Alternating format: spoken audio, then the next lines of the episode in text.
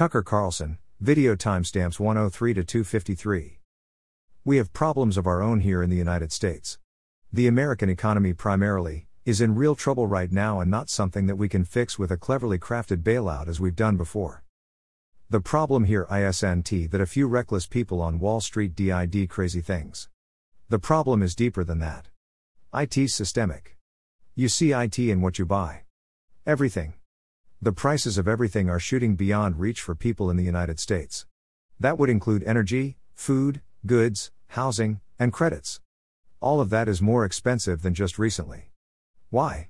Why has median rent in Manhattan jumped by 25% in a single year?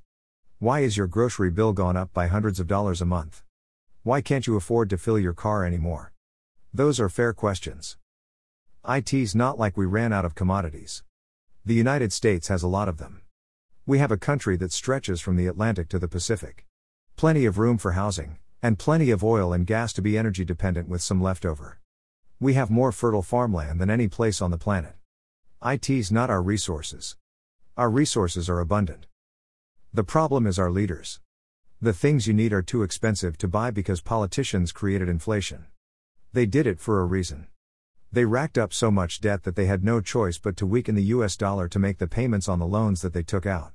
Once inflation arrived, ideologues in the Biden administration understood how IT could be used.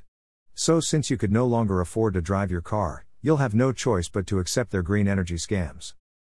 Red is the traditional color that represents communism. Be aware that green is the new red. John White. Rockwall, Texas. Resources Joe Biden and the Democrats are set to abolish the suburbs. In intimate moment, Biden vows to end fossil fuel. Gas prices too high? It's all part of Biden's plan to eliminate fossil fuels. Biden, I guarantee you we're going to end fossil fuel. Biden wants you out of your car and on the train. ESG and the Biden presidency.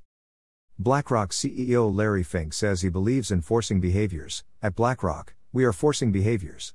Biden administration ESG activity accelerates.